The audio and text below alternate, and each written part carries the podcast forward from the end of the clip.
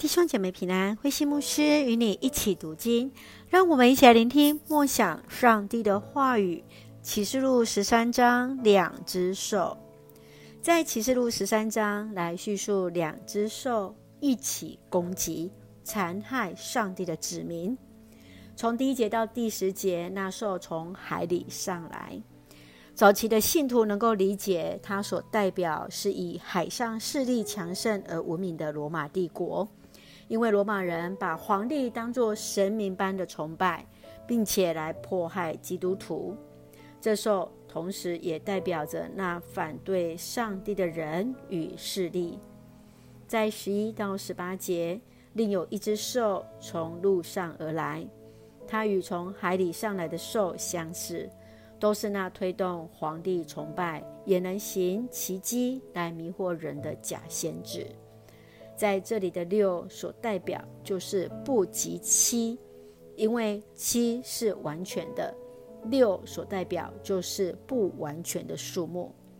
六六六传统上认为就是那尼禄皇帝，是按照他的名字希伯来文当中的子音所代表的数字相加，就是六六六。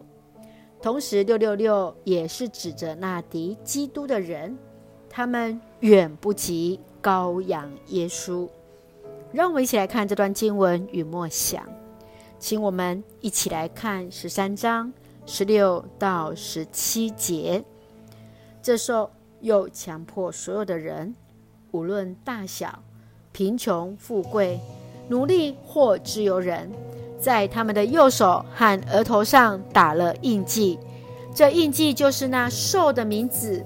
或代表名字的数字，没有这印记的就不能做买卖。当龙被打落在地面上，接续是两只兽，分别从海里和地面出来。第一只兽残忍地攻击信徒，却得到许多人的崇拜。他们的名没有被记载在生命册上。第二只名为六六六的兽，行了。许多的奇迹来迷惑众人，可能是代表当时迫害基督徒的尼禄皇帝，也代表王所带来的迫害。当基督徒没有遵行他的话语，就无法进行商业的交易。亲爱的弟兄姐妹，你认为那两只兽所代表的是什么呢？你会如何去面对与克服？今天的基督徒所面对的信仰挑战是什么？又当如何去面对呢？深愿主来帮助我们，真是坚立在神的面前。让我们一起用启示录十三章九到十节作为我们的金句：有耳朵的都听吧。那该被俘虏的一定会被俘虏，那该在刀下上升的。一定会在刀下上升，因此，上帝的子民都需要有耐心和信心。是的，有耳朵的都听吧。上帝的子民都需要有耐心与信心呐、愿主来帮助我们，让我们一起用这段经文一起来祷告。